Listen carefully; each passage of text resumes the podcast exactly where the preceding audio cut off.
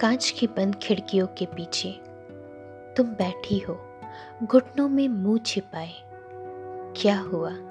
यदि हमारी तुम्हारे बीच एक भी शब्द नहीं, मुझे जो कहना है, कह जाऊँगा।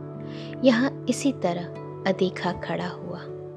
मेरा होना मात्र एक गंध की तरह तुम्हारे भीतर बाहर भर जाएगा। क्योंकि तुम जब घुटनों से सिर उठाओगी तब बाहर मेरी आकृति नहीं। ये धुंधलाती शाम और आँच पर जगी एक हल्की सी भाप देख सकोगी, जिसे इस अंधेरे में तुम्हारे लिए पिघल कर मैं छोड़ गया होऊँगा।